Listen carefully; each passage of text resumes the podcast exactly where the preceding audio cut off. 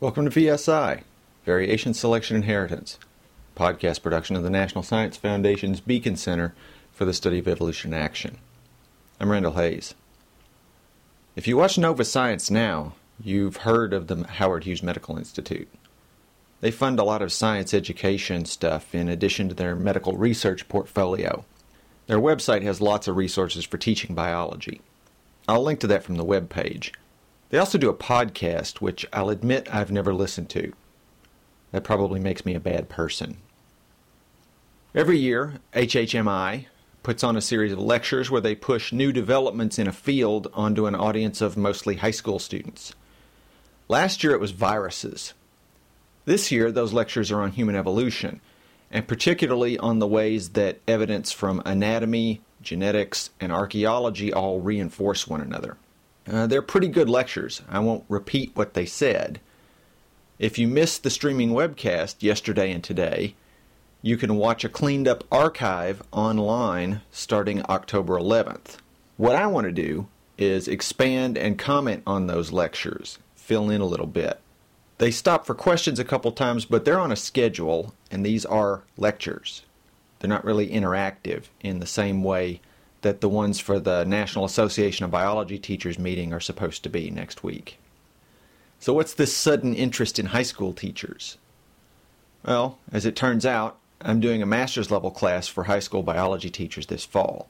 That class happens to be online, and it seemed like a natural fit to have my students participate in those sessions. So, quick overview. There are three people giving four lectures that relate back and forth to one another. Bones, Stones, and Genes is the name of the series. Tim White does an introduction to the scientific method that I won't spend any time on. Sarah Tishkoff does the gene stuff, and John Shea talks about archaeology. And then Tim White comes back for a capper lecture on fossils. Now, my personal interest is in teaching, so I'm going to hop back and forth between the lecturer and what the students in the audience are saying and doing and what I personally think. I'll try to be clear, but I'm kind of experimenting here, so hold on. So, uh, Dr. Tishkoff lays out how you use DNA from modern people to hypothesize a common ancestor. She has this really nice color coded slide showing how the mitochondrial Eve the woman from who we all got our mitochondrial DNA, was not the only woman alive, like the biblical Eve. It's just that all the other lines died out, or, and this is important, went one generation with no daughters. In other words, this particular analysis requires an unbroken mother, daughter, grandmother, ya ya ya line all the way back. Sarah Tishkoff didn't mention that bit, and it took Wikipedia to set that light bulb off for me. If you go far enough, eliminating broken lines every single generation, sooner or later, you will inevitably get down to one woman. Go a few more generations, and that line also would eventually be broken by a single son. It doesn't mean there was no one else around, just that you can't see them because sons don't pass their mitochondrial DNA along through the sperm. I wish I knew who coined the phrase mitochondrial Eve. It ranks right up there with genetic dominance as being incredibly memorable, but also really misleading. This example points out a pretty serious issue with the way we humans understand the world. Our brains work by association. The way we grasp new facts is by relating them to old facts. We never just delete the old facts like a computer updating its hard drive would. So when you hear the phrase single female ancestor and you were raised religious, boom, the association is almost unavoidable. It also struck me as the camera was panning around the audience, showing the ethnic diversity of the crowd, which was considerable. I mean, this is California.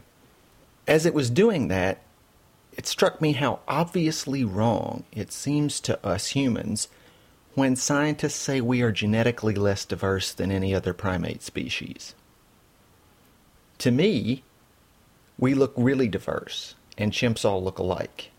And a student asked about that, and chimps all look the same. Doesn't that mean we're more diverse? And no.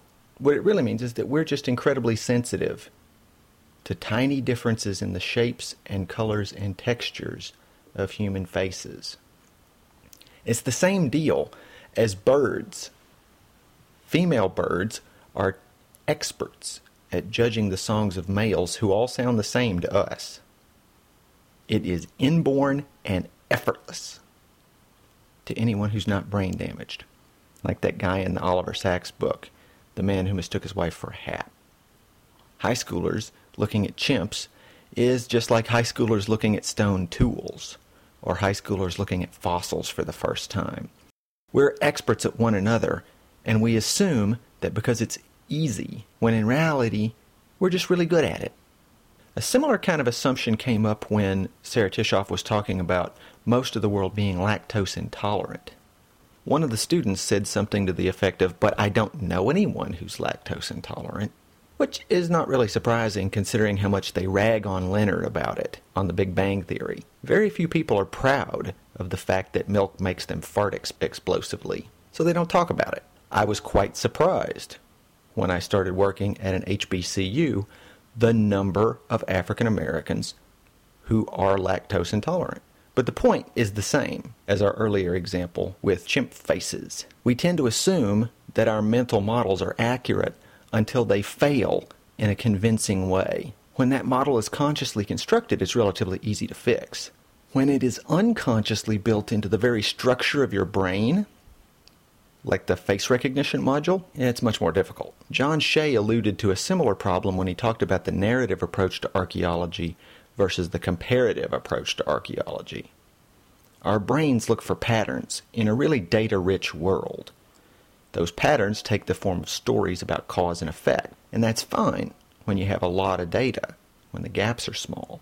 The problem is that those pattern seeking algorithms don't change how they work when they're confronted with really big gaps.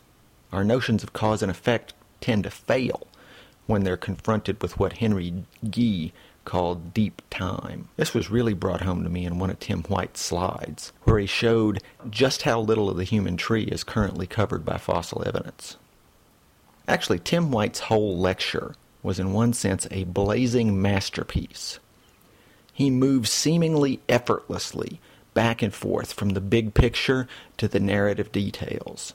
He did this with the geology of his field sites, going from plate tectonics down to a Land Rover buried by a flash flood. He covered the politics of working with local governments and tribes. He covered the process of finding, reconstructing, finally, 15 years later, publishing a single skeleton and put that single paper in the context of all the papers from that site and from the whole field of paleoanthropology. He even talked about the need for cooperation between integrators and specialists, which I was ranting about only last week on this very podcast. Would have made a great book. As a public performance, however, judged by watching the faces and body language of the students in the audience, he lost them.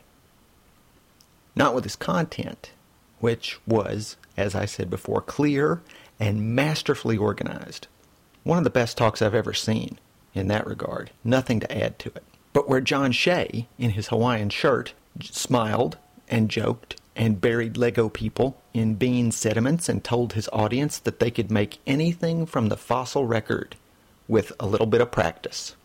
Tim White told them more than once that they hadn't done it right the day before. On my one visit to the Popular Culture Association convention, I learned that stand up comics who make their living getting people they don't know to like them are trained specifically to never take a shot at another group unless they've first taken a shot at themselves to diffuse the tension, to establish that this is not a threat, not a chimp clashing his sharpened canines together to display his dominance. Jon Stewart is actually a really good example of this kind of behavior. He does it so often that when he does display some righteous anger, it's really shocking. But back to the double message of Tim White's talk. It was kind of a dominance display in a sense. He spoke really fast. He used one big word after another, almost reflexively. And as he got into his section on testing the creationist hypothesis, he started getting more intense. His blue eyes widened. For a while there, he was almost preaching, and you could see some of the kids sitting back, crossing their arms, where before they'd been taking notes. Part of that may be just that he was going so fast that they couldn't keep up, but their expressions said more than that to me. Their expressions said, This guy is kind of a dick.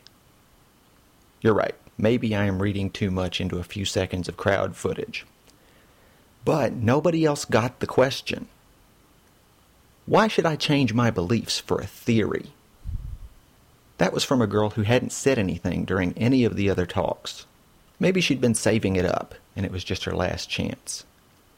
But to me, that pushback indicates an emotional reaction, not a logical question over a piece of evidence.